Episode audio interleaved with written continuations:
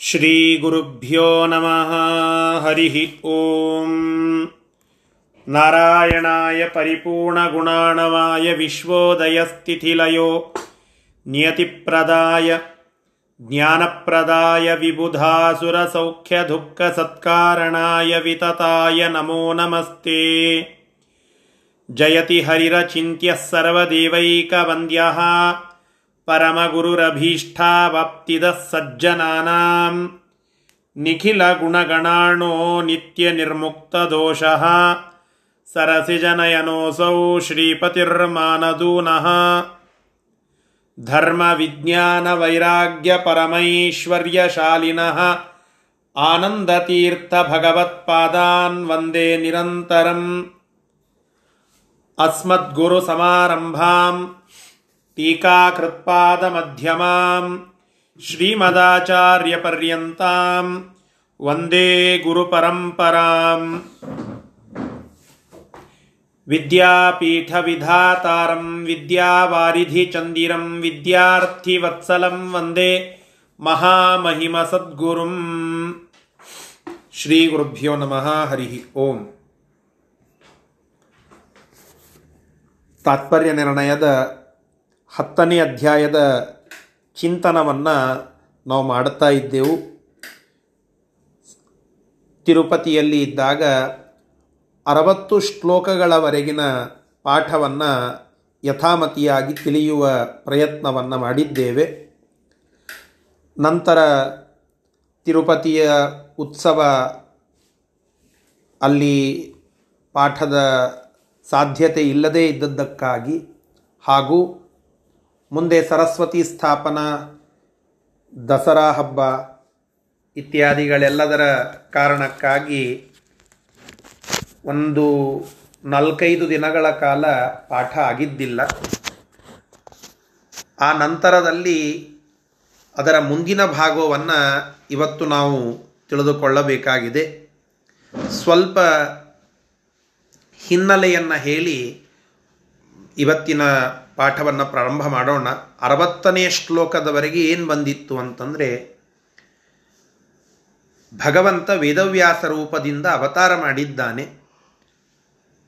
ದ್ವೀಪದಲ್ಲಿ ಅವತರಿಸಿದ್ದಕ್ಕಾಗಿ ದ್ವೈಪಾಯನ ಅಂತ ವೇದವ್ಯಾಸ ದೇವರಿಗೆ ಹೆಸರು. ಎಲ್ಲ ದೇವತೆಗಳು, ಬ್ರಹ್ಮ, ರುದ್ರಾದಿ ಎಲ್ಲ ದೇವತೆಗಳು ಕೂಡ ಮುಂದೆ ಬಂದು ಕುಳಿತುಕೊಂಡು ಆ ವೇದವ್ಯಾಸ ದೇವರಿಂದ ಶಾಸ್ತ್ರಶ್ರವಣವನ್ನು ಮಾಡಿದ್ದಾರೆ. ಎಲ್ಲ ಸಮಗ್ರ ಶಾಸ್ತ್ರದ ನಿರ್ಣಯಾತ್ಮಕವಾಗಿರತಕ್ಕಂತಹ ಬ್ರಹ್ಮಮೀಮಾಂಸಾ ಶಾಸ್ತ್ರವನ್ನು, ಬ್ರಹ್ಮಸೂತ್ರಗಳನ್ನು ವೇದವ್ಯಾಸ ದೇವರು ರಚನೆ ಮಾಡಿದ್ದಾರೆ. ವೇದಕ್ಕಿಂತ ಅತ್ಯುತ್ತಮವಾಗಿರತಕ್ಕಂತಹ ಮಹಾಭಾರತ, ಅದನ್ನು ವೇದವ್ಯಾಸ ದೇವರು ರಚನೆ ಮಾಡಿ ರುದ್ರಾದಿ ಎಲ್ಲ ದೇವತೆಗಳಲ್ಲಿ ಅವರ ಮನಸ್ಸಿನಲ್ಲಿ ಕುಳಿತುಕೊಂಡಿದ್ದ ಕಲಿಯನ್ನು ತಮ್ಮ ವಾಗ್ಬಾಣಗಳಿಂದ ಛೇದನ ಮಾಡಿ ದೂರ ಅಟ್ಟಿದ್ದಾರೆ. ಇಷ್ಟು ಅರವತ್ತನೆಯ ಶ್ಲೋಕದವರೆಗೆ ಬಂದ ಪಾಠದ ಸಾರಾಂಶ. ದೇವತೆಗಳಲ್ಲಿ ಏನೋ ಭಗವಂತನ ವಾಗ್ಬಾಣಗಳಿಂದ ಭಗವಂತನಿಂದಲೇ ಸಾಕ್ಷಾತ್ತಾಗಿ ಶಾಸ್ತ್ರಗಳ ಶ್ರವಣವನ್ನು ಮಾಡಿ ಜ್ಞಾನವನ್ನು ಪಡೆದುಕೊಂಡರು, ಆ ಜ್ಞಾನದಿಂದ ತಮ್ಮಲ್ಲಿ ಅಡಗಿದ್ದ ಕಲಿಯನ್ನು ಕತ್ತರಿಸಿಕೊಂಡರು ಅಂತ ಹೇಳಬಹುದು. ಉಳಿದ ಮನುಷ್ಯರ ಗತಿ ಏನಾಯಿತು? ಅದನ್ನು, ಅದಕ್ಕೊಂದು ವ್ಯವಸ್ಥೆ ವೇದವ್ಯಾಸದೇವರು ಮಾಡಿದ್ದಾರ? ಹೌದು, ದೇವತೆಗಳಿಗೆಲ್ಲ ಸ್ವಯಂ ವೇದವ್ಯಾಸ ದೇವರೇ ಪಾಠ ಹೇಳಿದರು. ವೇದವ್ಯಾಸ ದೇವರಿಂದಲೇ ಸಾಕ್ಷಾತ್ತಾಗಿ ಶ್ರವಣ ಮಾಡಿದ್ದಕ್ಕೆ ದೇವತೆಗಳು, ಮುನಿಗಳು ತಮ್ಮಲ್ಲಿ ಇದ್ದಂತಹ ಕಲಿಯನ್ನು ಓಡಿಸಿಕೊಂಡರು, ಶುದ್ಧರಾದರು ಅಂತ ಹೇಳಬಹುದು. ಮನುಷ್ಯರು, ಅವರಲ್ಲಿಯೂ ಮನುಷ್ಯೋತ್ತಮರು, ಅವರು ಉತ್ತಮತ್ವವನ್ನು ಹೊಂದಿ ಸಾತ್ವಿಕತೆಯನ್ನು ಪ್ರಚುರವಾಗಿ ಉಳ್ಳಂಥವರಾದರೂ ಕೂಡ ದೇವತೆಗಳಲ್ಲ, ಮುನಿಗಳಲ್ಲ. ಆದ್ದರಿಂದ ಆ ಮನುಷ್ಯೋತ್ತಮರ ಗತಿ ಏನು ಅಂತ ಕೇಳಿದರೆ ಅದಕ್ಕೆ ಆಚಾರ್ಯರು ನಿರ್ಣಯವನ್ನು ತಿಳಿಸ್ತಾ ಹೇಳುತ್ತಾ ಇದ್ದಾರೆ ಅರವತ್ತೊಂದನೆಯ ಶ್ಲೋಕದಲ್ಲಿ ಅಥೋ ಎಂಬುದಾಗಿ. ಆ ಪಾಠವನ್ನು ಈಗ ನೋಡೋಣ. ಶ್ರೀ ಗುರುಭ್ಯೋ ನಮಃ. ಅರವತ್ತೊಂದನೆಯ ಶ್ಲೋಕ. ಅಥೋ ಮನುಷ್ಯು ತಥಾ ಸುರೇಷು. ಅಥೋ ಮನುಷ್ಯೇಷು ತಥಾ ಸುರೇಷು. ರೂಪಾಂತರೈ ಕಲಿರೇವಾವಶಿಷ್ಟಹ ರೂಪಾಂತರೈ ಕಲಿರೇವಾವಶಿಷ್ಟ ಮನುಷ್ಯೇಷು ಚ ಸತ್ಸು ಸಂಸ್ಥಿತೋ ततो मनुष्येषु च सत्सु संस्थितो ವಿನಾಶ್ಯ ಇತ್ಯೇವ ಹರಿರ್ವ್ಯಚಿಂತಯತ विनाश्य इत्यैव हरिर्व्यचिन्तयत् ಭಗವಂತ ಆಲೋಚನೆ ಮಾಡಿದ ಅಂತ ಹೇಳುತ್ತಾರೆ ವೇದವ್ಯಾಸ ದೇವರು ಆಲೋಚಿಸಿದರಂತೆ ಅಚಿಂತಯತ್ ಏನಂತ ಹೇಳಿ ಚಿಂತನ ಮಾಡಿದರು ಆಲೋಚನೆ ಮಾಡಿದರು ಅಂತ ಕೇಳಿದರೆ, ದೇವತೆಗಳಲ್ಲಿ ಜ್ಞಾನ ಅದು ಸ್ಫುರಣಗೊಂಡಿತು, ಭಗವಂತನ ಮಾತೆಂಬ ಬಾಣಗಳಿಂದ ಆ ಕಲಿಯ ಶಿರಚ್ಛೇದ ಆಯಿತು. ಇನ್ನು ಮನುಷ್ಯರಲ್ಲಿ ಮತ್ತು ಅಸುರರಲ್ಲಿ ಕಲಿ ಉಳಿದುಕೊಂಡಿದ್ದ, ದೇವತೆಗಳಲ್ಲಿ ಸತ್ತು ಹೋದ, ಮನುಷ್ಯರಲ್ಲಿ ಮತ್ತು ಅಸುರರಲ್ಲಿ ಕಲಿ ಉಳ್ಕೊಂಡಿದ್ದ. ಏನು ಮಾಡೋದು? ಮನುಷ್ಯರು ನಿತ್ಯ ಸಂಸಾರಿಗಳು. ಹೀಗಾಗಿ ಅವರಲ್ಲಿ ಪೂರ್ಣವಾಗಿ ಕಲಿಯ ಪ್ರಭಾವ ಹೋಗಲಿಕ್ಕೆ ಸಾಧ್ಯವೇ ಇಲ್ಲ. ಆದ್ದರಿಂದ ರಾಜಸರಾದ ಮನುಷ್ಯರ ಗತಿ ಅಷ್ಟೇ ಉಳಿತು. ಇನ್ನು ಅಸುರರಂತರೂ ತಮೋಯೋಗ್ಯರು ಅವರ ಒಡೆಯನೇ ಕಲಿ. ಹೀಗಾಗಿ ಕಲಿ ಅವರಲ್ಲಿ ತನ್ನ ವಿಶೇಷ ಸ್ಥಾನವನ್ನು ಉಳಿಸಿಕೊಂಡೇ ಬಿಟ್ಟ. ಅದನ್ನು ತೆಗೆದುಹಾಕಲಿಲ್ಲ ವೇದವ್ಯಾಸ ದೇವರು ವೇದವ್ಯಾಸ ದೇವರು ಆಲೋಚನೆ ಮಾಡಿದ್ದೇನು ಅಂತಂದರೆ, ಮನುಷ್ಯರಲ್ಲಿಯೇ ಅತ್ಯಂತ ಸಜ್ಜನರಾಗಿ, ಸಾತ್ವಿಕರಾಗಿ, ಧಾರ್ಮಿಕರಾಗಿ ಧರ್ಮವನ್ನು, ಕರ್ಮವನ್ನು ಆಚರಣೆ ಮಾಡುವ ಸಾತ್ವಿಕ ಶಿರೋಮಣಿಗಳು ಅಂತ ಅನಿಸಿಕೊಂಡಂತಹ ಮನುಷ್ಯೋತ್ತಮರು ಅಂತ ಯಾರಿದ್ದಾರೆ, ಅವರಿಗೆ ಮೋಕ್ಷದ ಗತಿ ಏನು, ಅವರಿಗೆ ಮೋಕ್ಷ ಕೊಡೋದು ಹೇಗೆ? ವಿಚಾರ. ಅವರೆಲ್ಲರಿಗೆ ಮೋಕ್ಷ ಬೇಕಲ್ಲ. ದೇವತೆಗಳಿಗೆ ಮೋಕ್ಷ ಸಿಗಲಿಕ್ಕೆ ಬೇಕಾಗುವ ಕಲಿಪ್ರಭಾವ, ಅಂದರೆ ಆ ಕಲಿಪ್ರಭಾವ ದೂರ ಹೋಗಬೇಕು ಅಂತೇನು ಹೇಳಿದರು, ಅದಾಯಿತು. ಇವರ ಗತಿ ಏನು? ಮನುಷ್ಯೋತ್ತಮರ ಗತಿ ಏನು? ಅಂತ ವೇದವ್ಯಾಸ ದೇವರು ಆಲೋಚನೆ ಮಾಡಿದಂತೆ ಮಾಡಿದರು. ಯಾವ ಆಲೋಚನೆ ಇಲ್ಲದೆ ಏನು ಮಾಡಬೇಕು? ಅದನ್ನು ಸರಿಯಾಗಿ ಮಾಡುವಂಥವರೇ ವೇದವ್ಯಾಸ ದೇವರು, ಭಗವಂತ. ಅವರಿಗೆ ಇದರ ಬಗ್ಗೆ ಎಲ್ಲ ಆಲೋಚನೆ ಮಾಡಬೇಕು ಅಂತ ಅನವ, ಅವಶ್ಯಕತೆ ಇಲ್ಲ. ಆಲೋಚನೆ ಮಾಡಿಯೇ ಅವರಿಗೆ ಜ್ಞಾನ ಆಗ್ತದೆ ಅಂತ ಇಲ್ಲ. ಲಕ್ಷ್ಮೀದೇವಿಯ ಜ್ಞಾನಕ್ಕೇನೆ ಟೀಕಾಕೃತ್ಪಾದರು ಪ್ರಮಾಣ ಪದ್ಧತಿಯಲ್ಲಿ ಹೇಳುತ್ತಾರೆ, ಲಕ್ಷ್ಮೀದೇವಿಯ ಜ್ಞಾನ ಎಂತಹದ್ದು ಅಂತಂದರೆ ಭಗವಂತನ ವಿಷಯದ ಒಂದು ಎಕ್ಸೆಪ್ಷನ್ನನ್ನು ಇಟ್ಟುಕೊಂಡು, ಅಂದರೆ ಭಗವಂತನ ವಿಷಯಕವಾಗಿ ಅನ್ನೋದನ್ನು ಒಂದು ಬಿಟ್ಟು ಉಳಿದ ಎಲ್ಲ ವಿಷಯಗಳನ್ನು ಅನಾಲೋಚನೆಯಪಿ ಆಲೋಚನೆ ಇಲ್ಲದೇ ಇದ್ದರೂ ಕೂಡ, ಆಲೋಚನೆ ಮಾಡದೇ ಇದ್ದರೂ ಕೂಡ ಸರ್ವ ವಿಷಯ ಜ್ಞಾನಂ ಲಕ್ಷ್ಮೀ ಜ್ಞಾನಂ ಅಂತ. ಇಡೀ ಜಗತ್ತಿನ ಎಲ್ಲ ವಿಚಾರದ ಜ್ಞಾನ ಅದು ಲಕ್ಷ್ಮಿಗೆ ಆಗ್ತದೆ. ಅಂತಹ ಜ್ಞಾನಕ್ಕೆ ಲಕ್ಷ್ಮೀ ಜ್ಞಾನ. ಇನ್ನು ಅವಳಿಗೆ ಲಕ್ಷ್ಮೀದೇವಿಗೆ ಭಗವಂತನ ಜ್ಞಾನ ಒಂದೇ ಎಕ್ಸೆಪ್ಷನ್ ಉಳಿದದ್ದೆಲ್ಲ ಆಲೋಚನೆ ಮಾಡದೇ ಆಗ್ತದೆ. ಲಕ್ಷ್ಮೀದೇವಿಗೆ ಆಗುವಾಗ ಭಗವಂತ ಅಂತರೂ ಯಾವ ಆಲೋಚನೆಯನ್ನು ಮಾಡಬೇಕಾದ ಅವಶ್ಯಕತೆ ಇಲ್ಲ. ಆದರೆ ಮರ್ತ್ಯಾವತಾರ ಸ್ವಿಹ ಮರ್ತ್ಯ ಶಿಕ್ಷಣಂ ಎಂಬುವಂತೆ ಮನುಷ್ಯಾವತಾರದಲ್ಲಿ ಬಂದಾಗ ಹೀಗೆಲ್ಲ ಮಾಡಿದಂತೆ ತೋರಿಸಬೇಕು, ಆಲೋಚನೆ ಮಾಡಬೇಕು ವಿಚಾರವನ್ನು ಮಾಡಬೇಕು, ಚಿಂತನೆ ಮಾಡಬೇಕು. ಯಾವುದೋ ಒಂದನ್ನು ದಿಢೀರಂತ ಮಾಡಲಿಕ್ಕಾಗೋದಿಲ್ಲ. ಆದ್ದರಿಂದ ಸ್ವಲ್ಪ ಮನುಷ್ಯರಿಗೂ ಶಿಕ್ಷಣ ಇರಲಿ ಅಂತನ್ನೋದಕ್ಕಾಗಿ ಆಲೋಚನೆ ಮಾಡಿದಂತೆ ತೋರಿಸಿ ವೇದವ್ಯಾಸ ದೇವರು ಇವರಲ್ಲಿರುವ ಕಲಿಯನ್ನು ಹೆಂಗೆ ನಾಶ ಮಾಡಬೇಕು ಅಂತ ವಿಚಾರ ಮಾಡಿದ, ಮಾಡಿದರು ಆ ವೇದವ್ಯಾಸ ದೇವರು ಅಂತ ಇಲ್ಲಿ ತಿಳಿಸ್ತಾ ಇದ್ದಾರೆ. ಇಷ್ಟು ಇದರ ತಾತ್ಪರ್ಯ. ಶಬ್ದಶಃ ಅರ್ಥವನ್ನು ಈಗ ನೋಡೋಣ. ಅಥಃ ಅನಂತರದಲ್ಲಿ ರು ಮನುಷ್ಯೇಷು ಮನುಷ್ಯರಲ್ಲಿ ತಥಾ ಅಸುರೇಶು, ಅದೇ ರೀತಿಯಾಗಿ ರಾಕ್ಷಸರಲ್ಲಿ. ರೂಪಾಂತರೈಹಿ, ಬೇರೆ ಬೇರೆ ರೂಪಗಳಿಂದ ಕಲಿಹಿ ಏವ ಅವಶಿಷ್ಟ. ಆ ಕಲಿ ಇನ್ನೂ ಉಳದೇ ಇದ್ದ, ಅವಶಿಷ್ಟ. ಅವ ಸಾಯದೆ ಉಳಿದಿದ್ದ ಅಲ್ಲಿ. ತತಃ ಆದ್ದರಿಂದ ಮನುಷ್ಯೇಶು ಚ ಸತ್ಸು. ಮನುಷ್ಯರಾದಂಥವರು ನಿತ್ಯ ಸಂಸಾರಿಗಳ, ಆದರೆ ಎಲ್ಲ ನಿತ್ಯ ಸಂಸಾರಿಗಳೇ ಅಲ್ಲ. ಕೆಲವರು ಸತ್ಸು. ಸಜ್ಜನರಿದ್ದಾರೆ, ಸಾತ್ವಿಕರಿದ್ದಾರೆ, ಉತ್ತಮರಿದ್ದಾರೆ. ಅಂತಹ ಉತ್ತಮರಾದಂತಹ ಮನುಷ್ಯ, ಮನುಷ್ಯರಿಗೆ,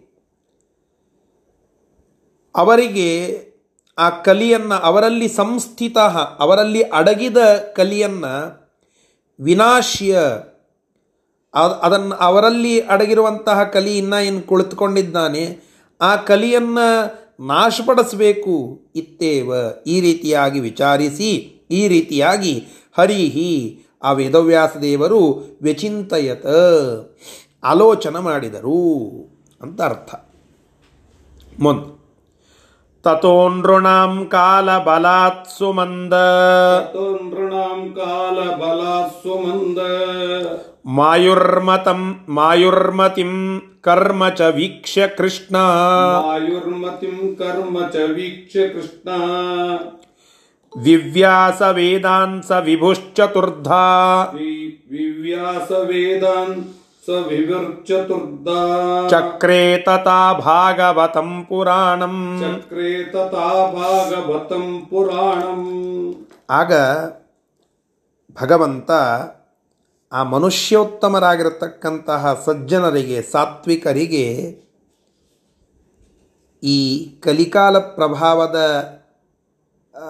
ಪೂರ್ವದಲ್ಲಿ, ಅಂದರೆ ದ್ವಾಪರದ ಭಾಗದಲ್ಲಿ ಮುಂದೆ ಕಲಿಯುಗ ಬರುವಂತಹ ಸಂದರ್ಭದಲ್ಲಿ ಆ ಕಾಲದ ಬಲದಿಂದ ಅವರಿಗೆ ಆಯುಹು ಮತಿಂ, ಆಯುಷ್ಯ ಮತ್ತು ಮತಿ ಮತ್ತು ಕರ್ಮದ ಆಚರಣೆ ಮಾಡುವಂತಹದ್ದು, ಇವೆಲ್ಲ ಸ್ವಲ್ಪ ಕಡಿಮೆನೇ ಇರುತ್ತದೆ. ಕರ್ಮಾಚರಣವನ್ನು ಮಾಡಲಿಕ್ಕೆ ಒಪ್ಪುವುದಿಲ್ಲ ಅವರು. ಕರ್ಮಾಚರಣವನ್ನು ತತ್ಕ್ಷಣದಲ್ಲಿ ಮಾಡಲಿಕ್ಕೆ ಒಪ್ಪುವುದಿಲ್ಲ. ನಾವು ಇವತ್ತು ಅದನ್ನು ನೋಡ್ತಾ ಇರುತ್ತೇವೆ. ಮಡಿಲೆ ಅಡುಗೆ ಮಾಡಬೇಕು ಅಂತ ಬಂತು ಅಂದರೆ ಇಡ್ಲಿ ಒಲಿ ನಮ್ಮ ಮನೆಯೊಳಗೆ ಹೊತ್ತೆ ಹಾಕಿದರೆ ನಮ್ಮ ಮನೆಯಲ್ಲಿ ಎಲ್ಲ ಹೊಲಸಾಗ್ತದೆ ಇಡ್ಲಿ ಕಪ್ಪಾಗಿ, ಮನೆಯೆಲ್ಲ ಕಪ್ಪಾಗಿ ಹೋಗಿಬಿಡುತ್ತದೆ. ಹೀಗಾಗಿ ಹಬ್ಬ ಇರಲಿ, ಹರಿದಿನ ಇರಲಿ, ಬೇಕಾದ್ದಿರಲಿ ಇಡ್ಲಿ ಒಲಿ ಹೊತ್ತೆ ಹಾಕೋದಿಲ್ಲ. ಪೂಜೆ ಮಾಡಿದರೆ ಎಲ್ಲ ಮನೆಯೆಲ್ಲ ಹೊಲಸಾಗ್ತದೆ, ಎಲ್ಲ ಸಾಮಾನು ಸರಂಜಾಮೆಲ್ಲ ತೆಗಿಬೇಕಾಗ್ತದೆ. ಅದಕ್ಕಾಗಿ ಭಗವಂತನ ಪೂಜೆ ಬೇಡ. ಶ್ರಾದ್ದಾದಿ ಕರ್ಮಗಳನ್ನು ಮಾಡಬೇಕು ಅಂತ ಪ್ರಸಂಗ ಬಂದಾಗ ಎಷ್ಟು ಅನುಕೂಲ ಇದೆ ಮಠ. ಮಠಕ್ಕೆ ಹೋಗಿ ಬಿಟ್ಟರೆ ಮುಗಿದೋಯಿತು. ಅವರೇ ಕೂಡಿಸಿ ಮಾಡಿಸಿ ಊಟಕ್ಕೆ ಹಾಕಿ ಕಳಿಸಿಬಿಡುತ್ತಾರೆ. ಹಣವೊಂದು ಕೊಟ್ಟರೆ ಸಾಕು. ಎಂಬ ರೀತಿಯಲ್ಲಿ ಧರ್ಮಾಚರಣೆ ಕ್ಷೀಣ ಆಗೋದು ಬರುತ್ತಾ ಇದೆ. ಇದನ್ನು ವೇದವ್ಯಾಸ ದೇವರು ದ್ವಾಪರದಲ್ಲಿಯೇ ನುಡಿದಿದ್ದಾರೆ. ಆಗಿನ ಸಂದರ್ಭದಲ್ಲಿ ಏನೇ ಹೇಳಿದ್ದಾರೆ. ಅದನ್ನು ಕೋಟ್ ಮಾಡಿ ಹೇಳುತ್ತಾ ಇದ್ದಾರೆ ಶ್ರೀಮದಾಚಾರ್ಯರು. ತಥೋ ನೃಣಾಂ ಕಾಲ ಬಲಾತ್ ಸುಮಂದಂ ಆಯುಹು. ಸುಮಂದಂ ಮತಿಂ ಕರ್ಮ. ಇದನ್ನೆಲ್ಲ ವೀಕ್ಷ್ಯ ಕೃಷ್ಣ. ಆ ಕೃಷ್ಣ ದ್ವೈಪಾಯನರು ಈ ಎಲ್ಲ ಮುಂದೆ ಕಡಿಮೆ ಆಯಸ್ಸುಣ್ಣ ಉಳ್ಳಂಥವರಾಗ್ತಾರೆ ನೀವು ಪುರಾಣಗಳಲ್ಲಿ ಬರುವ ಅನೇಕರ ಕಥೆಗಳನ್ನು ಕೇಳಿ, ಅನೇಕ ಬ್ರಹ್ಮರ್ಷಿಗಳ ಕಥಾನಕಗಳನ್ನು ವಿಚಾರಿಸಿ, ಸಾವಿರಾರು ವರ್ಷಗಳ ಕಾಲ ತಪಸ್ಸನ್ನು ಮಾಡುತ್ತಾರೆ ಅಂತ ಬರುತ್ತದೆ ನಾಳೆ ನಾಡಿದ್ದು ವಾಲ್ಮೀಕಿ ಜಯಂತಿ. ಆ ವಾಲ್ಮೀಕಿ ಋಷಿಗಳು ಹತ್ತು ಸಾವಿರ ವರ್ಷಗಳ ಕಾಲ ಸುತ್ತಲೂ ವಲ್ಮೀಕ ಬೆಳೆದರೂ ಕೂಡ, ಅಂದರೆ ಹುತ್ತ ಬೆಳೆದರೂ ಕೂಡ ಅಲುಗಾಡದಂತೆ ತಪಸ್ಸು ಮಾಡಿದರು ಅಂತ ಬರುತ್ತದೆ ತ್ರೇತಾಯುಗದಲ್ಲಿ. ಅಂತಹ ಮಹಾನುಭಾವರು ಇದ್ದರು ವಿಶ್ವಾಮಿತ್ರರು, ವಸಿಷ್ಠರು ಮಹಾ ಮಹಾ ಮಹಾ ಋಷಿಗಳು, ಬ್ರಹ್ಮರ್ಷಿಗಳು, ಅವರೆಲ್ಲ ಭಾರೀ ಭಾರಿಯಾಗಿರತಕ್ಕಂತಹ ತಪಸ್ಸನ್ನು ಮಾಡಿದರು. ತಪಸ್ಸು ಮಾಡಲಿಕ್ಕೆ ಅಷ್ಟು ಆಯುಷ್ಯ ಇತ್ತು. ಅಷ್ಟು ಬುದ್ಧಿ ಇತ್ತು, ಅಷ್ಟು ಕರ್ಮಠರಾಗಿದ್ದರು ಅವರೆಲ್ಲ. ಇವು ಮೂರೂ ಕಡಿಮೆ ಆಗ್ತವೆ ಈ ಸಂದರ್ಭದಲ್ಲಿ. ಕ್ರಮೇಣ ಕಡಿಮೆ ಆಗ್ತಾ ಆಗ್ತಾ ಆಗ್ತಾ ಆಗ್ತಾ ಹೋಗಿ ಏನೂ ಧರ್ಮ ಉಳಿಯದಂತೆ ಆಗುವ ಪ್ರಸಂಗ ಬರುತ್ತದೆ. ಅಂತಹ ಸಂದರ್ಭದಲ್ಲಿ ಮನುಷ್ಯೋತ್ತಮರು ಅಲ್ಲಿ ಇಲ್ಲಿ ಯಾರ್ಯಾರು ಜಪ ತಪ ಅನುಷ್ಠಾನಗಳನ್ನು ಮಾಡುವಂಥವ್ರು ಇರ್ತಾರಲ್ಲ, ಅವರಿಗೆ ಏನು ಗತಿ? ಅಂತನ್ನುವುದನ್ನು ವೀಕ್ಷ್ಯ ಕೃಷ್ಣ. ಇದನ್ನು ಆಲೋಚನೆ ಮಾಡಿ ಆ ವಿದವ್ಯಾಸ ದೇವರು ವೇದಗಳನ್ನು ವ್ಯಾಸ ಮಾಡುತ್ತಾರೆ. ಅಂದರೆ ವೇದಗಳನ್ನು ಮೂಲ ವೇದ ಏನಿತ್ತು, ಆ ವೇದವನ್ನು ನೋಡಿ ಪದ್ಧತಿ ಇದೆ ಒಂದು. ನಾರಾಯಣ ರೂಪ ಅದು ಮೂಲ ರೂಪ. ಆ ಮೂಲ ರೂಪದೊಳಗಿರುವಂತಹ ನಾರಾಯಣ ಆ ಎಲ್ಲ ವೇದಗಳನ್ನು ಹೊರಡಿಸಿದ್ದು ಮುಖ್ಯವಾಗಿ ಉಳಿದಂತೆ ಬ್ರಹ್ಮದೇವರು ಅದನ್ನು ತಮ್ಮ ನಾಲ್ಮುಖಗಳಿಂದ ಪಾರಾಯಣ ಮಾಡುತ್ತಾರೆ. ಅದು ಆಯಾ ದೇವತೆಗಳಿಗೆ ಮತ್ತು ಮುಖ್ಯವಾಗಿ ಋಷಿಗಳಿಗೆ ಅವರವರ ಯೋಗ್ಯತಾನುಸಾರವಾಗಿ ಸ್ಫುರಣ ಆಗ್ತದೆ. ಇಷ್ಟು ವ್ಯವಸ್ಥಾ ಇದೆ ಅಲ್ಲಿ. ಆ ಮೂಲವಾಗಿರತಕ್ಕಂತಹ ವೇದ ರಾಶಿ ಅನಂತೋವೈ ವೇದಾಹ ಅಂತ ಮಾತು. ವೇದ ಇಷ್ಟೇ ಇದೆ ಅಂತ ಹೇಳಲಿಕ್ಕಾಗೋದಿಲ್ಲ ಅಂತೆ. ಅನಂತವಾಗಿ ಇದೆ ವೇದ. ಆ ಅನಂತವಾಗಿರತಕ್ಕಂತಹ ವೇದ, ಅದನ್ನು ಮೂಲ ವೇದ ಏನಿದೆಯಲ್ಲ ಅನಂತವಾದದ್ದು, ಅದನ್ನು ಆ ಭಗವಂತ ಅನಂತನೇ ಋಗ್ವೇದ, ಯಜುರ್ವೇದ, ಸಾಮವೇದ, ಅಥರ್ವಣ ವೇದ ಅಂತ ವ್ಯಾಸ ಮಾಡಿದ್ದುಂಟು ಮೊದಲೇ. ಮೂಲ ರೂಪ ನಾರಾಯಣ ರೂಪದಿಂದಲೇನೆ. ಮತ್ತು ವೇದವ್ಯಾಸ ರೂಪದಿಂದ ಬಂದು ಏನು ಮಾಡಿದರು ಅಂತ ಕೇಳಿದರೆ ಅದಕ್ಕೆ ಇಲ್ಲಿ ನಿರ್ಣಯಕಾರರು ಬರೆಯುತ್ತಾರೆ ವಿವ್ಯಾಸ ವೇದಾಂಸ ವಿಭುಶ್ಚತುರ್ಧ ಚಕ್ರೇ ತಥಾ ಭಾಗವತಂ ಪುರಾಣಂ. ಅಲ್ಲಿ ವೇದಗಳನ್ನು ವಿಭಜಿಸಿದರು. ಅಂದರೆ ಏನು? ಮೂಲ ವೇದವನ್ನು ನಾರಾಯಣ ರೂಪಿಯಾಗಿರ್ತಕ್ಕಂತಹ ಭಗವಂತ ಋಗ್ವೇದ, ಯಜುರ್ವೇದ, ಸಾಮವೇದ ಅಥರ್ವಣ ವೇದ ಅಂತೇನು ಮೂಲ ಅನಂತವಾಗಿರ್ತಕ್ಕಂತಹ ವೇದವನ್ನು ವ್ಯಾಸ ಮಾಡಿ ಇಟ್ಟಿದ್ದ.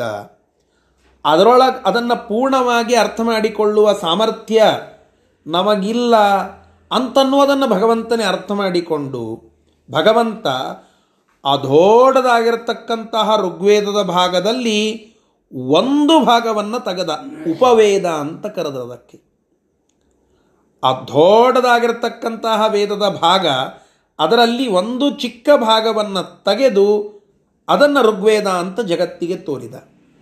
ಯಜುರ್ವೇದದ ಒಂದು ಚಿಕ್ಕ ಭಾಗವನ್ನು ತೆಗೆದು ಅದನ್ನು ಯಜುರ್ವೇದ ಅಂತ ಋಷಿಗಳ ಮೂಲಕ ಜಗತ್ತಿಗೆ ತೋರಿಸಿದ. ಹೀಗೆ ಹೀಗೆ ಭಗವಂತ ಕೇವಲ ವೇದವನ್ನು ವಿಭಾಗ ಮಾಡಿದ್ದಾನೆ ಅಂತಂದರೆ ಇಲ್ಲೇ ಬಂದು ವಿಭಾಗ ಮಾಡಿದ್ದಲ್ಲ. ಅಖಂಡವಾಗಿರುವ ವೇದದಲ್ಲಿ ಭಾಗಗಳಿದ್ದವು. ಮೂಲ ನಾರಾಯಣ ರೂಪದಿಂದಲೇ ಭಗವಂತ ಅವುಗಳನ್ನು ವ್ಯಾಸ ಮಾಡಿದ್ದ. ಆದರೆ ಅದು ದೊಡ್ಡದಾಗಿತ್ತು, ಅದು ಅಖಂಡವಾಗಿತ್ತು, ಅದು ಅನಂತವಾಗಿತ್ತು. ಅದನ್ನು ತಿಳಿದುಕೊಳ್ಳುವ ಸಾಮರ್ಥ್ಯ ಈಗಿನ ಜನರಿಗಿಲ್ಲ. ಮತ್ತು ಅವರೆಲ್ಲ ಮನುಷ್ಯೋತ್ತಮರಲ್ಲಿ ಇರುವ ಕಲಿ ಪ್ರಭಾವ ಹೋಗುವುದು ಹೇಗೆ ಅಂತ ವಿಚಾರ ಮಾಡಿ ಅವುಗಳನ್ನು ವಿಭಾಗ ಮಾಡಿ ಆ ಅಖಂಡವಾಗಿರುವ ಋಗ್ವೇದದಲ್ಲಿ ಒಂದು ಭಾಗವನ್ನು ಜಗತ್ತಿಗೆ ತೋರಿದ, ಅದನ್ನೇ ಋಗ್ವೇದ ಅಂತ ಪ್ರಚಾರ ಮಾಡಿದ. ಮತ್ತೊಂದು ಭಾಗ ತೆಗೆದು ಅದನ್ನು ಯಜುರ್ವೇದ ಅಂತ ಋಷಿಗಳಿಂದ ತೋರಿಸಿದ. ಹೀಗೆ ಸಾಮವೇದ, ಅಥರ್ವಣ ವೇದವನ್ನು ವ್ಯಾಸ ಮಾಡಿದ. ಆದ್ದರಿಂದಲೇ ವ್ಯಾಸ ಅಂದರೆ ವಿಭಾಗ. ವೇದವನ್ನು ವ್ಯಾಸ ಮಾಡಿದ್ದಾರೆ, ಮಾಡಿದ್ದಾನೆ ಭಗವಂತ. ಯಾವ ರೂಪದಿಂದಲೋ ಆ ರೂಪಕ್ಕೆ ವೇದವ್ಯಾಸ ರೂಪ ಅಂತ ಹೆಸರು ಅಂತ ನಾವಿಲ್ಲಿ ತಿಳಿದುಕೊಳ್ಳಬೇಕು. ಹೀಗೆ ಮೂಲ ವೇದಗಳನ್ನು ನಾಲ್ಕು ವಿಭಾಗ ಮಾಡಿ ಅದನ್ನು ಕ್ರಮವಾಗಿ ನಾಲ್ಕು ವೇದಗಳಂತ ತೋರಿಸಿದರು ವೇದವ್ಯಾಸ ದೇವರು. ಅದರ ಒಟ್ಟಿಗೆ ಚಕ್ರೆ ತಥಾ ಭಾಗವತಂ ಪುರಾಣಂ. ಭಾಗವತಂ ಪುರಾಣಂ ಚಕ್ರೆ. ಭಾಗತ, ಭಾಗವತ ಎನ್ನುವ ಪುರಾಣವನ್ನು ಮಾಡಿದರು ಅಂತೂ ಒಂದರ್ಥ. ಭಾಗವತ ಅಂತಂದರೆ ಭಗವಂತನಿಗೆ ಸಂಬಂಧಪಟ್ಟ. ಅಂದರೆ ಅಷ್ಟಾದಶ ಪುರಾಣಗಳನ್ನು ಭಗವಂತ ಅಲ್ಲಿ ಮಾಡಿ ಆ ಪುರಾಣಗಳ ಮೂಲಕವಾಗಿ ಸಂದೇಶಗಳನ್ನು ಕೊಡುತ್ತಾ, ಸಜ್ಜನರು ಹೇಗೆ ಮೋಕ್ಷವನ್ನು ಪಡಿಬೇಕು ಅನ್ನುವುದನ್ನು ತಾನೇ ಸ್ವಯಂ ಅನುಗ್ರಹಪೂರ್ವಕವಾಗಿ ತೋರಿಸಿಕೊಟ್ಟ. ಇದು ಭಗವಂತ ನಮ್ಮ ಮೇಲೆ ಮಾಡಿದಂತಹ ಕರುಣೆ. ಅದಕ್ಕೆ ಯಾದವಾರ್ಯರು ಬೇಡಿಕೊಳ್ಳುತ್ತಾರಲ್ಲ ದೇವಾಪರಾಧ ಮನವೀಕ್ಷ್ಯ ಭಗವಂತನೇ ನಮ್ಮ ಎಲ್ಲ ಅಪರಾಧಗಳನ್ನು ಮನ್ನಿಸಿ ನಮ್ಮನ್ನು ಅನುಗ್ರಹಿಸಿ ಆ ಅಪರಾಧಗಳಿಂದ ಮುಕ್ತರನ್ನಾಗಿ ಮಾಡಿ ನೀನೇ ನಮ್ಮನ್ನು ಕಾಪಾಡಬೇಕು. ಅಂತಹ ಕಾಪಾಡುವ ವೇದವ್ಯಾಸ ರೂಪ ಅಂತ ಅಲ್ಲಿ ಹೇಳುತ್ತಾರೆ. ಭಗವಂತನ ಅನುಗ್ರಹ ಅದೇ. ನಮ್ಮ ಎಲ್ಲ ನಾವು ಅನೇಕ ಪಾಪಗಳನ್ನು ಮಾಡಿದ್ದೇವೆ, ಅನೇಕ ದೋಷಗಳು ನಮ್ಮಲ್ಲಿ ಉಂಟು.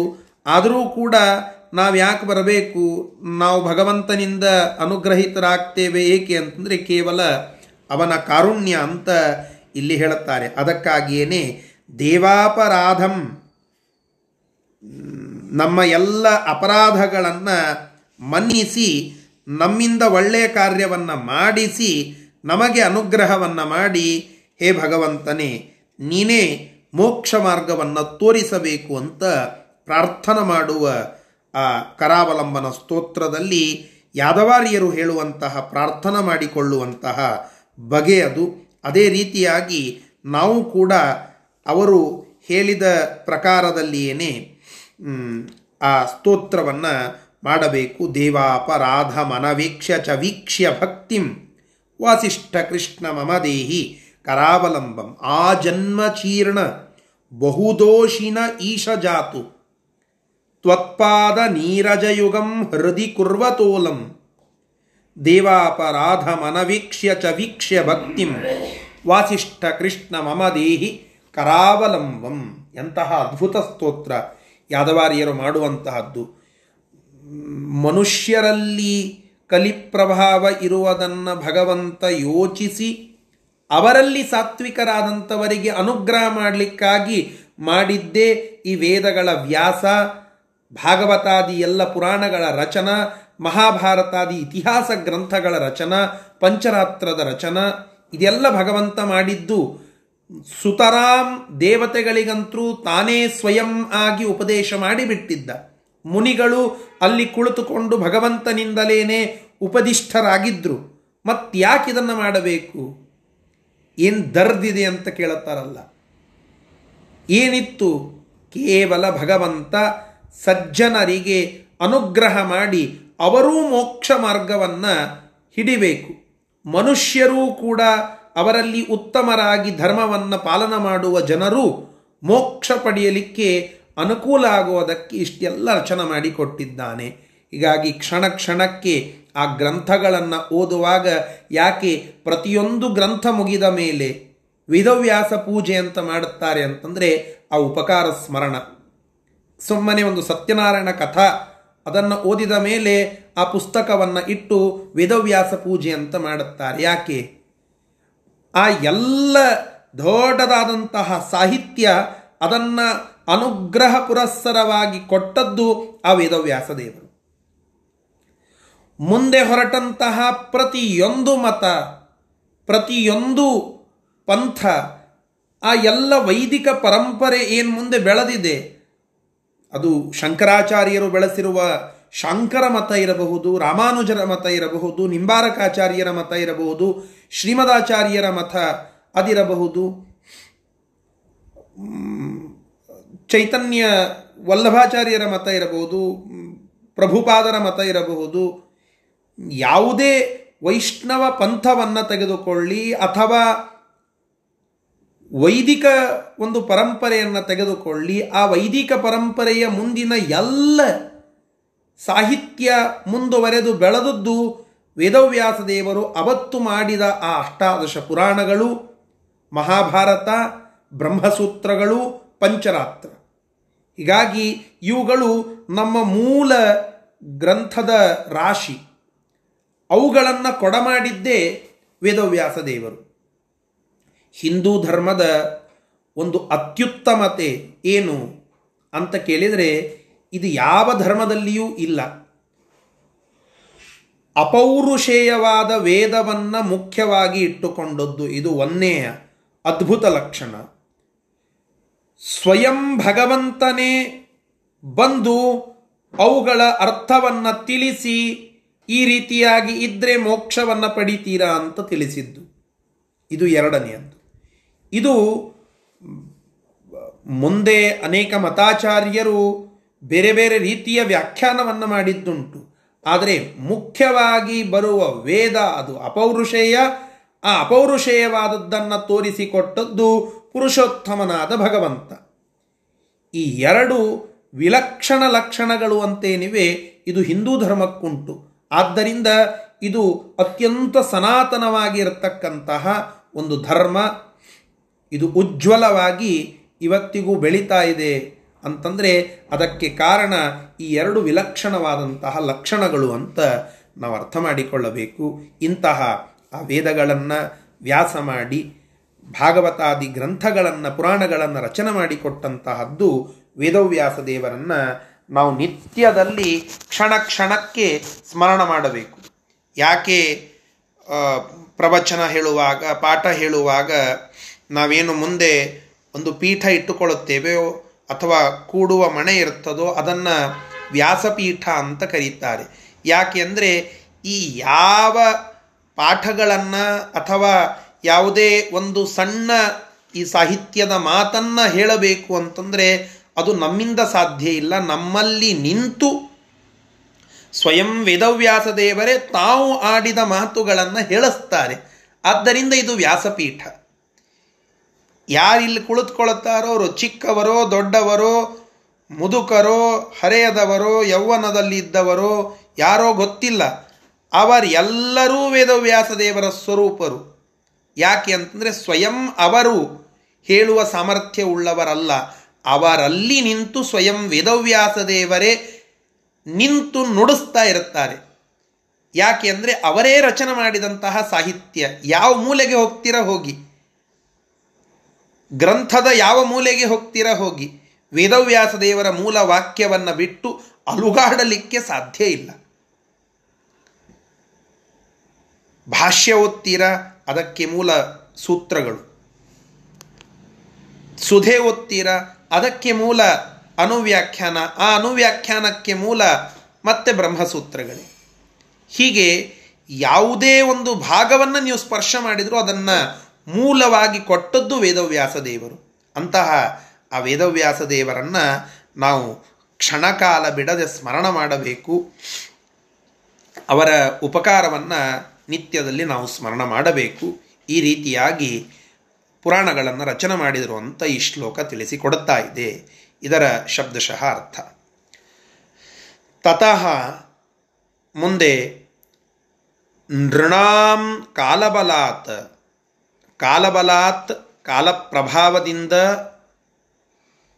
ನೃಣಾಂ ಅಂದರೆ ಮನುಷ್ಯರಲ್ಲಿ. ಮನುಷ್ಯರಲ್ಲಿ ಅಂತಂದರೆ ಉತ್ತಮರಾದಂತಹ ಜೀವಿಗಳಲ್ಲಿ ಅಂತ ಅರ್ಥ. ಅವರಿಗೆ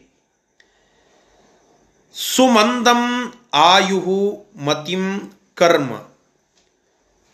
ಅತ್ಯಂತ ಮಂದವಾಗಿರುವ, ಅಂದರೆ ಕಡಿಮೆಯಾಗುವ ಆಯುಷ್ಯ, ಮತಿ ಮತ್ತು ಕರ್ಮದ ಆಚರಣದ ವಿಚಾರ. ಇವುಗಳನ್ನೆಲ್ಲ ಕೃಷ್ಣ ವೀಕ್ಷ್ಯ ಆ ವೇದವ್ಯಾಸ ದೇವರು ಕಂಡು ವೇದಾನ್ ವಿಭುಹು ಸಮರ್ಥರಾಗಿರತಕ್ಕಂತಹ ಆ ಭಗವಂತ ವೇದವ್ಯಾಸ ದೇವರು ವೇದಾನ್ ಅಖಂಡವಾಗಿರುವ ವೇದಗಳನ್ನು ಚತುರ್ಧಾ ವಿವ್ಯಾಸ. ನೋಡಿ, ಅಲ್ಲಿ ವೇದಾನ್ ಅಂತ ಹೇಳುತ್ತಾ ಇದ್ದಾರೆ. ವೇದಾನ್ ಅಂತಂದರೆ ಅಖಂಡವಾಗಿ ವೇದ ಇತ್ತು. ಆ ವೇದದಲ್ಲಿ ಮೂಲ ರೂಪಿ ನಾರಾಯಣನಿಂದಲೇ ಋಕ ಯಜುಸ್, ಸಾಮ, ಅಥರ್ವ ಅನ್ನುವಂತಹ ನಾಲ್ಕು ವಿಭಾಗಗಳು ಇದ್ವು. ಒಂದೊಂದು ವಿಭಾಗವೂ ಅಖಂಡವಾಗಿತ್ತು. ಒಂದೊಂದು ವಿಭಾಗವೂ ಅನಂತವಾಗಿ ಇತ್ತು.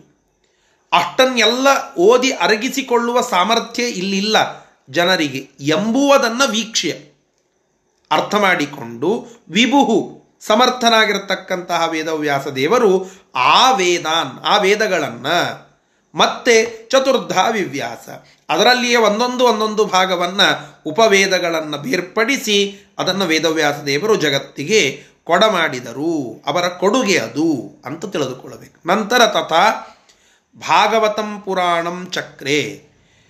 ವೈಷ್ಣವ ಪುರಾಣಗಳನ್ನೆಲ್ಲ ರಚನೆ ಮಾಡಿದರು. ವೈಷ್ಣವ ಪುರಾಣ ಅಂತಂದರೆ ಭಾಗವತವೇ ಮೊದಲಾದ ಎಲ್ಲ ಪುರಾಣಗಳು. ಅದರಲ್ಲಿ ಶೈವ ಪುರಾಣವೂ ಉಂಟು. ಅದು ಮೋಹನಕ್ಕಾಗಿ ಬರೆದದ್ದು ಅಂತ ಇದೆ. ಲಿಂಗ ಪುರಾಣ, ಶೈವ ಪುರಾಣ, ಇಂತಹ ಕೆಲವು ಪುರಾಣಗಳು.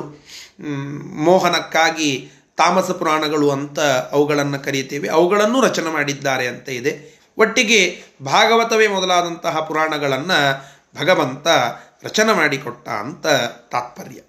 ಇಷ್ಟು ಈ ಅರವತ್ತೆರಡನೇ ಶ್ಲೋಕದ ಶಬ್ದಶಃ ಅರ್ಥ. ಮುಂದೆ ಒಂದು ಅದ್ಭುತ ಪ್ರಸಂಗ ಬರ್ತದೆ. ತಾವೆಲ್ಲ ಹಾಡಿನಲ್ಲಿ ಅದನ್ನು ಕೇಳಿರ್ತೀರ. ಕ್ರಿಮಿಯಿಂದ ರಾಜ್ಯವಾಲಿಸಿದೆ ಜಗತ್ ಸ್ವಾಮೀಚರ್ಯವ ನೀ ತೋರಿಸಿದೆ ಅಂತ ಹೇಳಿ. ಹಿಂದೆ ಬಂದದ್ದು ಸುಮತಿಗಳಿಗೆ ನೀ ಬೋಧಿಸಿದೆ, ಮಿಕ್ಕ ಕುಮತಿಗಳನ್ನು ನೀ ಛೇದಿಸಿದೆ.